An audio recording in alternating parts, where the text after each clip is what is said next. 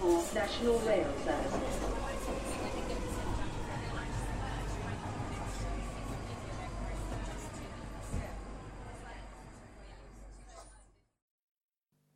Bine te-am regăsit în stația Londra. Eu sunt Manuel Cheța de la manuelcheța.ro și tu asculti podcastul Un român în Londra.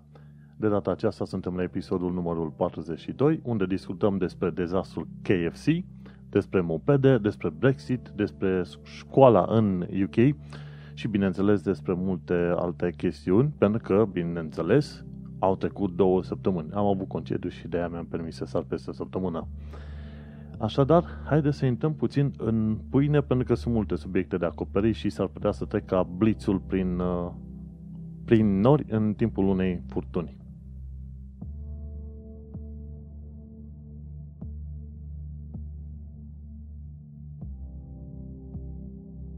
Primul lucru de care vreau să aduc aminte este evenimentul de teatru, muzică și bistro organizat de către cei de la East European Cultural Center – pe 4 martie, la ora 4 după masa, a avut loc piesa de teatrul Fata din Curcubeu cu Marcela Motoc la Casa Românească din Londra. E undeva când? Unde este zona aia? 2 pe Sevastopol Road, numărul 2, undeva în nordul Londrei, destul de departe. Și mi se pare că din ce știu eu, au fost acolo vreo 70 de oameni mari doritori de piese de teatru nici nu mă așteptam să, să se găsească atât de mulți oameni interesați de teatru în uh, Londra, dar uite că centrul, uh, centrul european cultural mi-a dat uh, o surpriză destul de plăcută. Din, pentru cei care nu știu, Sorin Ciociu este cel care organizează o serie de evenimente în cadrul acestui centru cultural est-european. Bineînțeles, deocamdată sunt multe chestii românești, dar în timp va spera să aducă și oameni de alte nații din zona estului Europei. Și câteva lucruri. A, am înțeles că au fost vreo 70 de persoane duminică. A fost cu bilet plătit undeva la vreo 30 ceva de lire, nu mare lucru. Dar includea și piesă de teatru și, și melodie și muzică live, plus mâncare la Casa Românească. Și piesa s-a numit Fata din Curcubeu.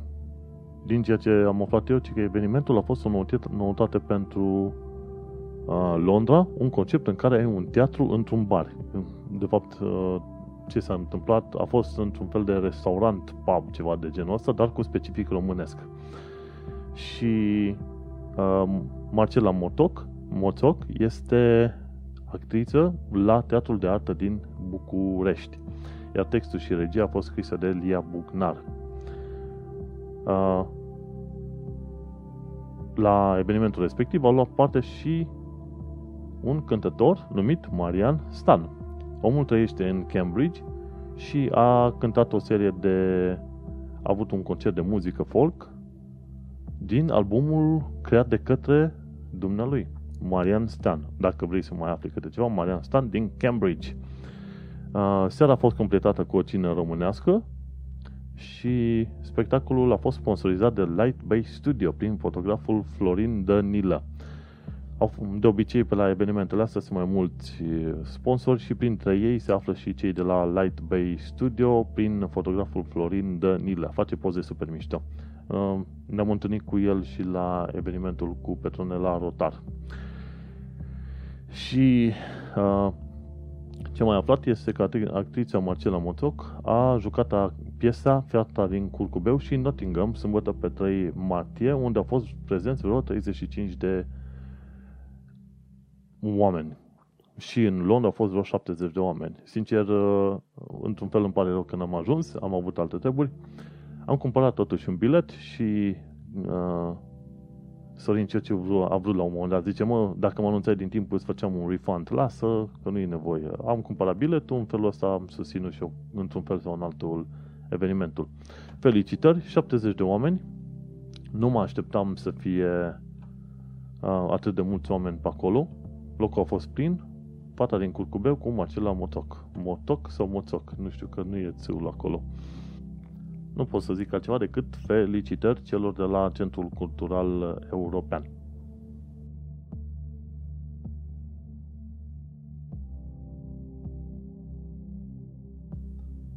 Mergem mai departe și vorbim despre 13 reguli de etichetă pentru călătoritul în metroul londonez.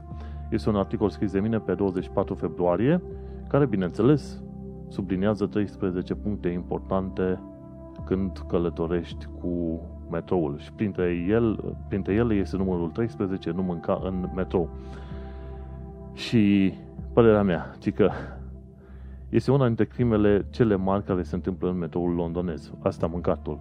Se duc oamenii liniștiți în treburile lor când vine cineva cu o mâncare frumos mirositoare și mult sub nasul tău. Într-una zi, din zilele astea voi cere infractorului să împartă mâncarea cu mine. Și adevărul e câteodată, după ce termin munca și te apucă o foame din aia monstruoasă, vine câte un uh, nene din asta cu mâncare caldă, de la cine știe ce fast food și te uiți lung la el, lung la el, în speranța că o să-i stea în gât și să mănânce acasă, nu pe metrou.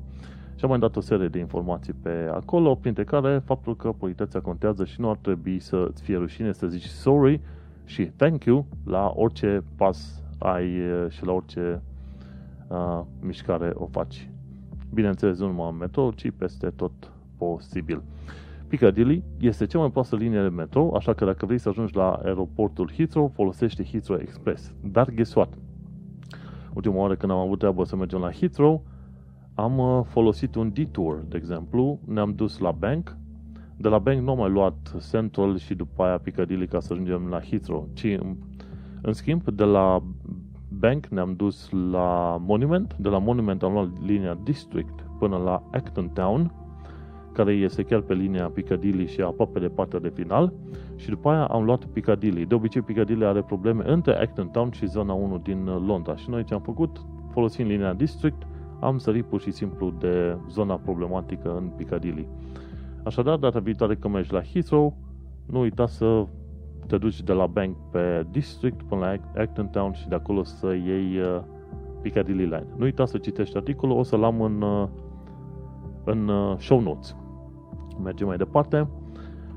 În perioada asta am avut ocazia să mă plimb puțin și pe la Greenwich Market. Vorba aia, sunt în Isle of Dogs, am trecut pe sub tunel, am ajuns în Greenwich Market. Am făcut câteva poze. Articolul în sine o să-l pun uh, în uh, show notes. E un uh, bazar micuț, ca să zic așa, dar foarte simpatic în care te poți plimba, să vezi dacă vei mănânci, ai tot felul de puburi micuțe de jur împrejur, cafea găsești, găsești artă, am, chiar m-au impresionat anumite cutiuțe de lemn foarte fain și lefuite. Și ai și inclusiv standul alea de mâncare pe stradă direct. E un loc chiar numit Shoe Embassy. Poate o să mă duc pe la Shoe Embassy în uh, curând. Oricum un loc fain de vizitat, nu te costă mult, ai chestii faine de cumpărat dacă te interesează, nu uita să treci pe la Greenwich Market. Așa, pe 26 am fost la evenimentul organizat de către Ambasada României și de către ambasada Angliei la București. Practic amândouă au organizat la Institutul Cultural Român din Londra un eveniment numit România în UK, provocări, oportunități și următorii pași post-Brexit. În principiu, ce s-a zis acolo sunt lucruri pe care noi, care suntem în Londra, le știm deja, le găsim direct pe site-ul guvernului UK, situația în genere nu se schimbă, rămâne așa cum am stabilit, Până una alta nu trebuie să cerem uh, să ne facem rost de niciun fel de acte.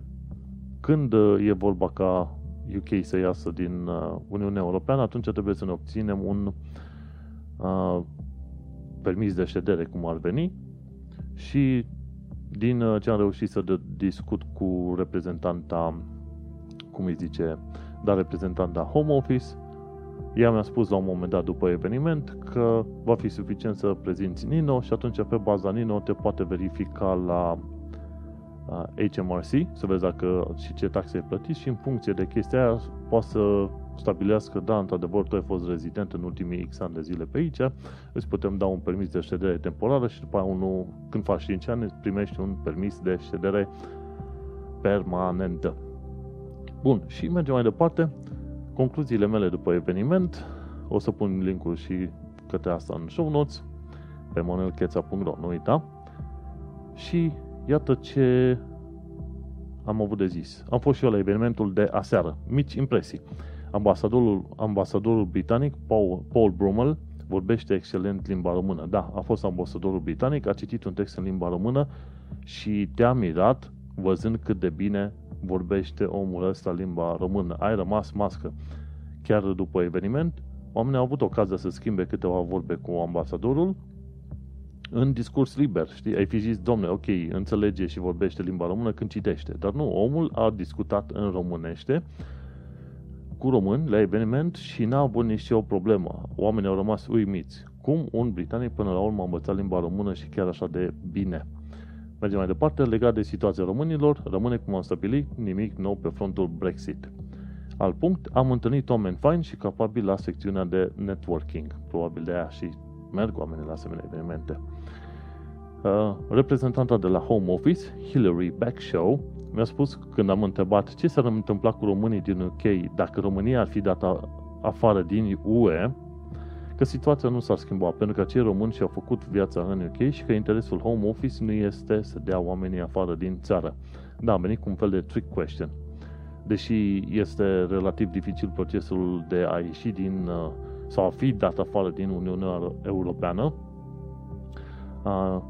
doamna de la Home Office a spus, chiar dacă o chestie atât de improbabilă s-ar întâmpla, oamenii care sunt în UK se vor bucura în continuare de drepturile pe care le-au avut până acum, pentru că ei au participat la societatea și cultura de aici. Bine, în primul rând la societate, cultură, mai vedem.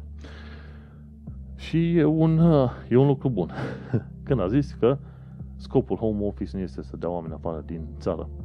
Bun, ca idee, ci că ar fi extrem de complicat ca România să fie dată din UE și sau din, să fie dată afară din UE sau NATO. Bun. Cine vrea să fie student în UK are nevoie de două lucruri. Diploma de BAC și examen de limbă luat. În unele locuri poți merge și fără examen de BAC, dar faci un fel de an de fundamente sau fundamentalizare, ceva de genul ăsta. Și am dat chiar și de foști blogger pe acolo. Și aici ajungem la subiectul școlii în UK. Am văzut uh, tineri foarte capabili de 20, 24, 25 de ani care au venit pe la evenimentul ăsta, curioși fiind uh, de cine știe, de ce membrii comunității sunt pe zonă. Uh, și am discutat cu un tânăr, omul de vreo 4 ani de zile pe aici, a terminat și facultatea de arheologie și mi-a povestit puțin cum este cu școala aici în UK.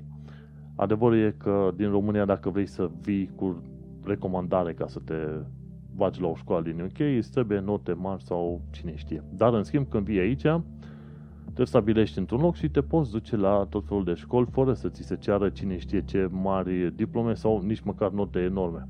Depinde de facultățile la care te duci. Așa că îți trebuie examenul, îți trebuie bacul luat plus o un examen de limbă. Și atunci cu astea două te poți duce să intri la o bună parte din facultăți. Cred că sunt zeci de facultăți în Londra. Și mi se pare că UKU, guvernul UK, chiar îți dă un fel de împrumut, ca să, un împrumut ca să poți face școala respectivă. Și împrumutul ăla îl dai înapoi doar atunci când salariul tău depășește undeva peste 20.000 pe an, 20.000 de lire pe an, atunci guvernul UK își ia și el o parte înapoi din salariu. Dar în timp. Și nu foarte mult, înțelegi? Așa că e un mediu propice. Chiar dacă nu te, nu te aduce mintea extrem de mult, n-ar trebui să fii geniu, tot îți găsești un loc în UK. Ceea ce este un lucru care mă miră extraordinar de mult, pentru că UK este oricum un mediu extrem de primitor cu străinii de orice fel, de orice nație, orice cultură, orice vrei tu, și nu mă așteptam ca și în domeniul școlii să fie, să zicem, relativ ușor să intri la școală. Știu o colegă de la muncă, a învățat în Italia, părinții au dus-o de pe la vreo 5 ani de zile în Italia, acolo a învățat generală, liceu, tot ce vrei tu. Au vrut să facă facultate în România, că până la urmă părinții se întorseseră în România. N-au vrut să primească la facultăți în România pentru că ei vreau nu știu ce tâmpenii echivalate, știi? și ori un liceu făcut în vest, întotdeauna vă bate un liceu făcut în uh, România. Și s-a certat mult cu aia pe acolo, a trebuit să facă un milion de apostile și acte și până la urmă a zis, știți ce, hai maș, mă duc în Anglia. Și s-a dus în Anglia și acum e la facultate aici, știi? Cam, cam așa se pune problema. Dacă românul nu e, nu e și fudul, nu e prost destul, știi? Și e tristă treaba asta. Bun. Și cam asta a fost și cu concluzia cu evenimentul uh, care a avut loc la ambasada României. România în UK, provocări, oportunități și următorii pași post-Brexit. Problema cea mai mare este cu românii care nu știu limba engleză. Oricine vine în UK și cred că am repetat-o de un milion de ori, trebuie să învețe măcar la nivel de bază limba, pentru că altfel este foarte greu să te angajezi. Nu că oamenii n-ar vrea să te angajeze, dar tu, neînțelegând niște comenzi simple, cum vrei să te angajezi în, în locuri. Și în ceea ce privește permisul de rezidență, chiar discutaserăm și cu alt reprezentant de la Comisia pentru Brexit, parcă, că au venit vreo 5-6 oameni acolo de la guvernul UK și zicea că pentru a avea pentru a primi permisul de ședere temporară sau permanent în UK, tu nu trebuie să știi limba engleză. Și am, m-a, m-a uitat mirat, zic, doamne, voi nu sunteți normal când, cereți, când nu cereți treaba asta. Zice, nu, niciodată din punct de vedere legal, nu îți va fi cerut să știi limba engleză ca să rămâi în UK și să primiți, uh, primești permise ședere. În schimb, trebuie să ai uh, reședința, practic să petreci minim 180 de zile până aici și să muncești, să fii angajat, nu să stai pe beneficii să nu, sau să pierzi vremea iurea, știi? Dacă nu poți să demonstrezi faptul că ai avut un, o contribuție de-a lungul anilor, vor fi șanse mari ca permisul tău să fie refuzat cererea pentru acel permis. Dar, în schimb, ne interesează dacă știi sau nu știi limba engleză. O altă chestie care m-a răma, am rămas mască, știi, spusă chiar de către un reprezentant al guvernului UK acolo. Uh, și e fain, poate un pic trist pe de altă parte, dar uh, nu pot să zic uh, că am avut nimic de reproșat la adresa reprezentanților guvernului UK. Felicitări și a fost un eveniment super mișto, că am avut ocazia să stau și de vorbă cu o serie de oameni pe acolo. Bun, hai să mergem mai departe. Ce s-a întâmplat după evenimentul ăsta? Undeva în perioada 28 februarie, 1 și 2 martie a fost dezastru în Londra. A nins în toată regula, așa cum ar fi nins în Brașov. A fost la un moment dat cât 10-15 cm de zăpadă, nu un centimetru, 2, 10-15. Și pe alocuri uh, micile bălți care, pe care le găsești în toate canalele din Londra, micile bălți dintre blocuri sau în cartiere, de exemplu, au înghețat. Și zăpezile sunt, uh, au fost chiar foarte mari. La un moment dat în sud-vestul uh, Londrei și în uh, Midwest, sau cum ceva să spun, Midland, undeva mai la nord de Londra cu 150 de mile, s-a dat cod roșu. Practic, oamenii n-au putut nici măcar să iasă din casă, dar minte să folosească mașină sau avion sau ceva, multe zboruri au fost anulate. Și a fost o iarnă pe bune timp de câteva zile aici. Uh, ultima oară când s-a întâmplat așa un eveniment a fost prin 1991. La un moment dat, țări cum, cum e Norvegia, România și cine știe, poate chiar Rusia sau Canada, luau un râs uh, UK-ul pentru că a rămas blocat din cauza unor evenimente cum a fost Marea Nisoare sau uh, Beast from the East, adică bestia din Est. Problema este că oamenii ăia mi se par nițel ipocriți. De ce?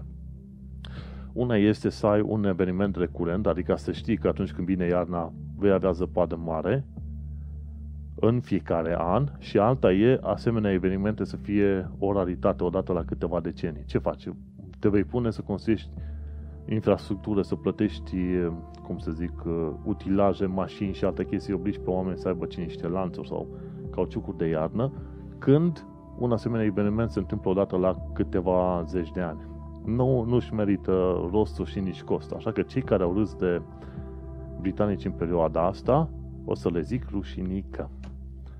Bun, și cam asta am avut niște, să zicem, subiecte adiționale de care am vorbit până să intru la știrile de zi cu zi.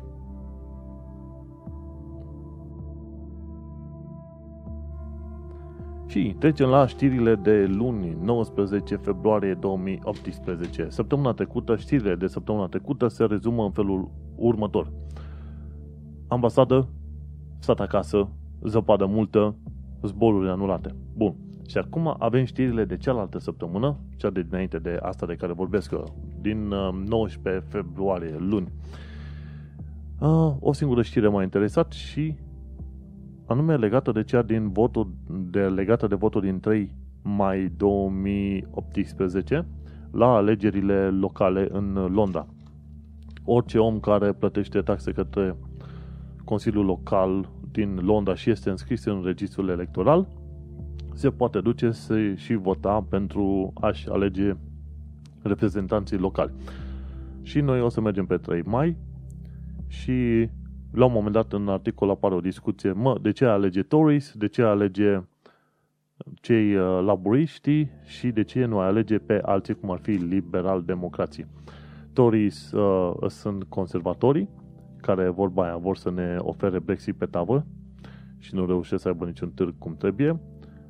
Laburiștii au niște idei faine, dar din păcate l-au la conducere pe un nene ca Corbyn, Jeremy Corbyn, care este cunoscut ca un simpatizant comunist. A suferit în tinerețile lui pentru ideile lui și așa mai departe, dar asta nu îl face mai puțin uh, comunist decât uh, are în cap. Ăștia laburiștii de foarte multe ori trag uh, în direcția naționalizării resurselor, cum ar fi apă, căi ferate și așa mai departe. Pe când conservatorii trag în partea alaltă, băi, hai să scoatem de sub spectrul naționalizării o tonă de firme.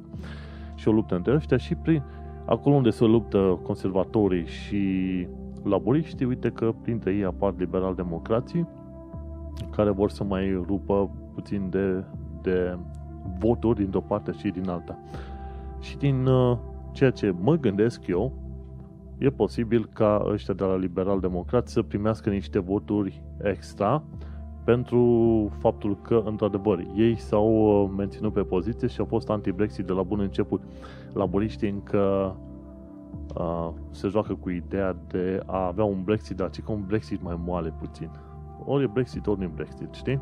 Pe când uh, liberal-democrații, chiar dacă într-un fel uh, chiar dacă procesul de Brexit a început, liberal-democrații continuă să spună în continuare că Brexitul este o idee rea. Punct. Și că mai a fost știrea de luni, unde doi se bat, al treilea câștigă.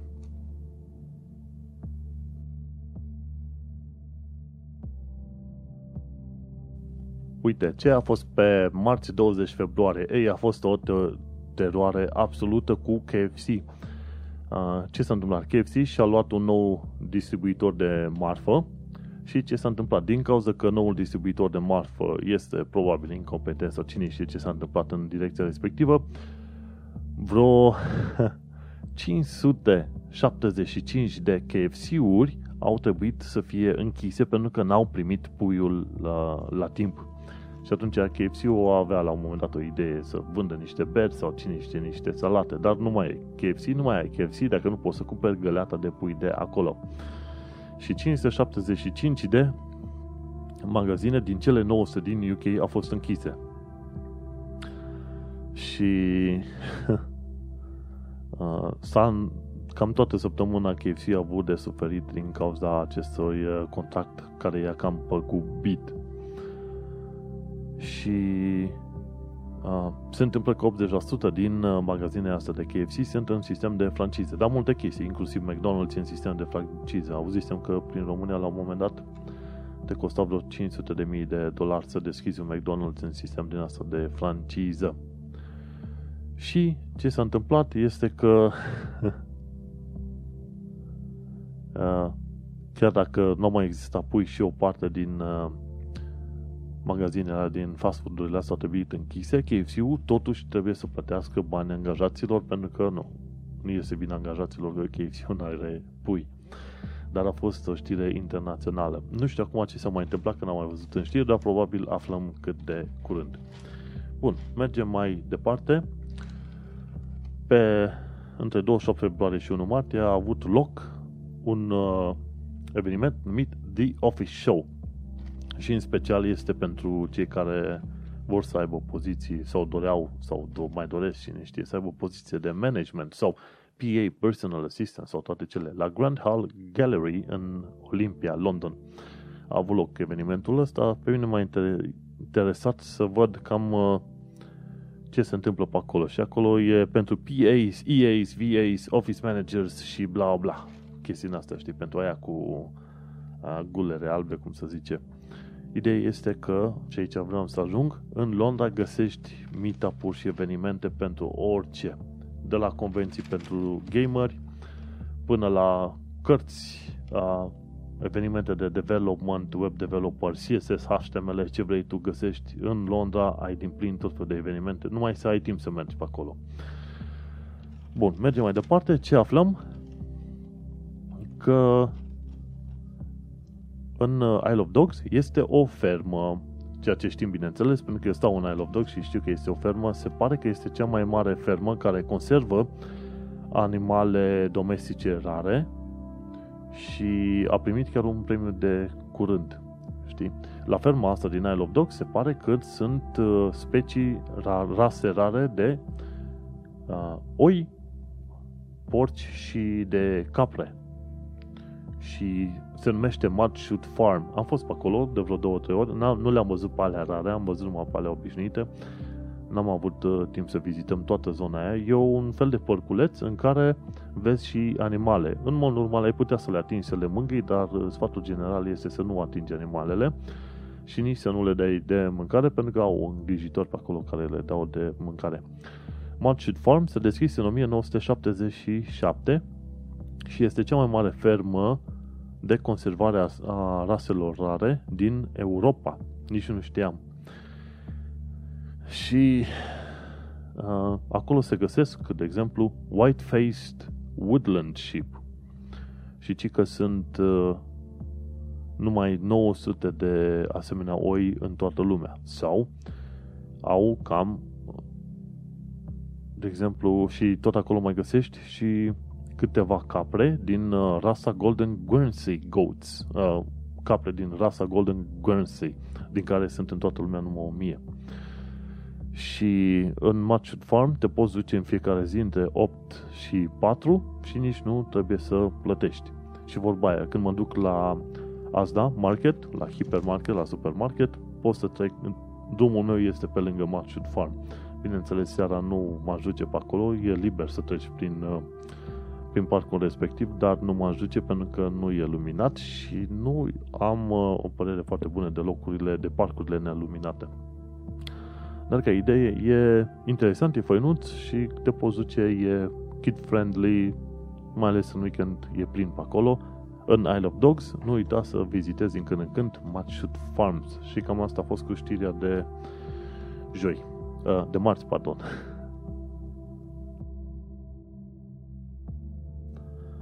Bun, pe miercuri 21 februarie 2018 ce aflăm?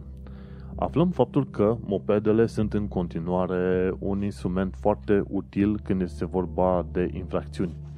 Bineînțeles, cât 1100 de mopede sunt furate din Londra anual și mai devreme sau mai târziu, parcă văd că ajung să interzică mopedele în uh, Londra. Și unele dintre zonele cele mai nasoale, ca să zic așa, în care au loc furturi, practic tu umbli cu telefonul în mână și vine unul cu mopedul, îți fură telefonul din mână, știi? Ăla cu mopedul, bineînțeles, niciodată nu e singur, are și un coleg în spate, care are fie o bută, un cuțit, uh, ceva cu care să te amenințe în caz că vrei să ripostezi. Cele mai uh, nasoale zone sunt Hackney și Islington. Și bineînțeles, nu-i numai alea, mai sunt și în zona Camden. Zone destul de nașpa din cauza că, bineînțeles, Oxford Street, nu uita, pentru că e o stradă celebră, este clar ca lumina zilei că se duc pe acolo foarte mulți bogați care umblă cu telefonul în mână și n-au ce face. Dar uh, aia zic, sfaturi generale, nu umbla cu bijuterii la vedere, nu umbla pe stradă cu telefonul în mână. Dacă vrei să afli informații de pe telefon, intri într-o clădire, te dai după un colț undeva separat și ai grijă să nu îți vină careva cu mopedul repede, pit, să-ți fure telefonul din uh, mână. Hmm. A fost prins la un moment dat un infractor în asta pe moped. A, a fost urmărit de poliție, individul avea în spate un prieten și a făcut, făcut accident. Prieten, prietenul ăla lui din spate a murit și ăsta a primit vreo șapte ani de zile de închisoare. Cam ieftin, pentru că a tâlhărit oameni și pentru că și-a omorât uh, prietenul. Mergem mai departe. La secțiunea de Homes and Property, pe miercuri, în Evening Standard se discuta despre cumpărarea unei locuințe în zona Limehouse. Limehouse este o zonă genială, cu excepția faptului că în uh, ultimele câteva săptămâni au avut loc ceva tâlhării la propriu cu cuțitul, da, băgat sub nas. Uh, mi se pare că indivizii au fost prinși care au făcut tâlhăriile respective, însă Limehouse nu este ca Isle of Dogs, este mai ușor, mai ușor de ajuns. În Isle of Dogs este puțin mai greu de, de ajuns, tocmai de aia, comparativ cu zonele din jur, Isle of Dogs are mai, mult, mai puțină infracționalitate. Iar articolul ce zice? În Limehouse poți să-ți iei o casă în sistem shared ownership. Și acolo în Limehouse găsești apartamente cu două camere. Două camere ce înseamnă? Două camere, două dormitoare, plus un salon, plus o bucătărie, hall și o baie sau poate chiar două. Uh, și acolo găsești apartamente cam la între 500 și 700 de mii de lire. Da, apartamente cu două camere. Poți să cumperi, de exemplu, un bedroom cu 400 de mii de lire și în sistem shared ownership plătești numai 160.000 de lire, iar pe restul plătești iar pe restul plătești chirie, că asta e ideea la shared ownership. Dar uh, sunt extrem de scumpe. Nu știu dacă își permite cineva și cine s-ar putea duce să plătească enormitatea asta de bani, care este, să zicem, la nimic ca la ordinea zilei, ca să zicem așa, știi? Mai ales în zona asta. Asta e zona 2, da? De, de care vorbim noi. Limehouse, Canary Wharf, Isle of Dogs. Aici un studio, 180.000-200.000 de lire. One bedroom, un apartament cu o cameră. Ăla e liniștit 300-400 de mii, două camere 600-700 de mii. E extrem de scump să-ți cumperi ceva pe aici. Mai bine te duci în afara Londrei și faci naveta dacă e. Și rămâne de văzut. Dar uh, mi s-a părut interesant că zice cumpăr aici cu numai 160.000 de lire și e shared ownership și cu 160.000 e numai 40% din, uh, din one bedroom.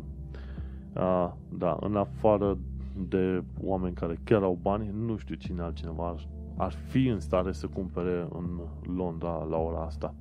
Când te uiți cât costă apartamentele, nici nu trebuie să te mire faptul că o casă în zona Greenwich te costă cam un milion de lire și o casă în zona Carlos Place, de exemplu, costă vreo 5-6 milioane de lire.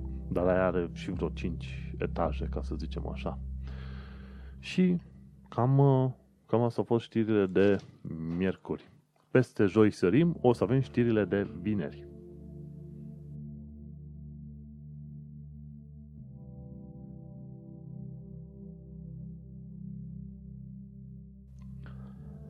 Vineri, 23 februarie 2018, ce aflăm este că de ceva luni de zile bune, Partidul Conservator are o serie de rebeli în cadrul Parlamentului UK, care îi tot spun lui May să nu scoată Marea Britanie din uh, Customs Union, din Uniunea Vamală.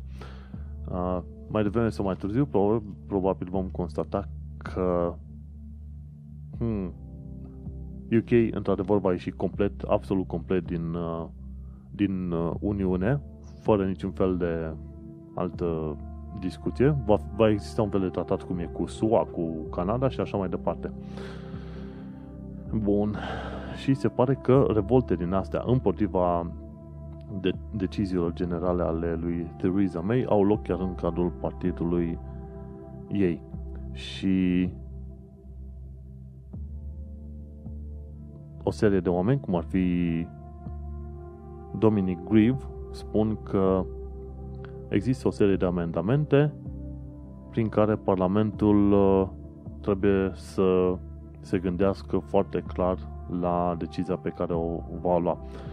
Că problema Brexitului, bineînțeles, este guvernul UK care își tot bate capul în stânga în dreapta acum să obțină un deal cât mai bun, dar până la urmă se pare că Parlamentul va trebui să voteze adoptarea acelei rezoluții de ieșire din, uh, din uh, Uniunea Europeană. Bineînțeles, tot Parlamentul a fost de acord să se trimită acea, acel articol 50, acea scrisoare cu articolul 50 și tot Parlamentul va trebui să accepte anumite propuneri din partea guvernului UK.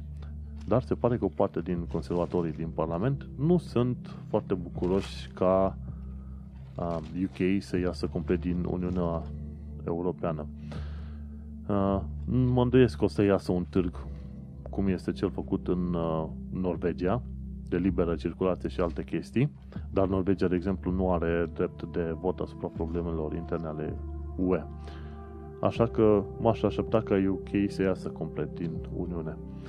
Bun. Și o ultimă știre, aflăm că unii, unii oameni uh, ai străzii se trezesc cu niște bilețele de la anumite consilii locale din Londra, prin care li se spune că lucrurile lor vor fi confiscate și că ei vor primi amendă. Comparativ cu România, aici oamenii străzii nu sunt văzuți ca un paria, ci sunt într-adevăr oameni care sunt văzuți ca oameni care au uh, picat jos, dar uh, trecătorii și cei din jur, într-un fel sau în altul, îi compătimesc și caută să îi ajute. Și sunt uh, situa- destul de multe situații în care oamenii cumpără mâncare și îi lasă boschetarului, cum ar fi veni vorba, omului străzii, îi lasă mâncare acolo, așa că ei nu mor de foame. În schimb, ce citeam în articole mai vechi este că o bună parte din oamenii străzii sunt oameni care au avut probleme pe acasă și au preferat să stea în uh, stradă. Așa că o măsură prin care consiliile locale vor să dea amenzi și să confiște lucrurile oamenilor străzii, practic un pat de dormit, niște cartoane și alte chestii, a fost uh, primit cu extrem de mult scepticism de către populația largă. Practic au sărit în capul uh, consiliilor locale. Mi se pare că chestia asta s-a întâmplat în Westminster la un moment dat. Și atunci au, au sărit pe ăștia de la Consiliul din West, Westminster și Westminster s-au hotărât până la urmă să nu mai dea amenzi oamenilor uh, străzii. Din păcate și într-un mod uh, paradoxal a zice, într-una dintre cele mai bogate țări ale lumii, găsești foarte mulți oameni ai străzii și găsești foarte mulți oameni săraci tocmai în Londra. Ci că vreo 800.000 de londonezi nu au trei mese pe zi, iar 100.000 de londonezi au cam o masă pe zi. Adică discutăm de foamete cruntă, nu alte chestii din asta, știi? Și te miră, într-o țară în care, teoretic, ai o tonă de beneficii și în care nu ar trebui să se moară de foame sau oamenii n-ar trebui să simte foame. Și totuși, uite-te că există extrem de multă sărăcie comparativ la comparativ cu puterea financiară a țării, ca să zic așa. Și este un paradox care, uh, pe care probabil nu o să-l înțeleg niciodată. Tocmai de aia vezi și foarte multă infracționalitate, pentru că acolo unde este multă sărăcie, este multă mizerie și este multă infracționalitate. Este o legătură directă în toate, între, în toate chestiile astea. Și atunci nu știu ce vor, uh, vor face, dar uh, Asta nu este o situație de ieri, de astăzi. Situațiile în genere se îmbunătățesc, dar gândește-te. 100.000 de londonezi nu au mai mult de o masă pe zi. Ceea ce este un lucru foarte, cum am zis, paradoxal. În fine, cam asta au fost știrile de săptămâna asta, de săptămâna cealaltă și cam alea au fost știrile de vineri.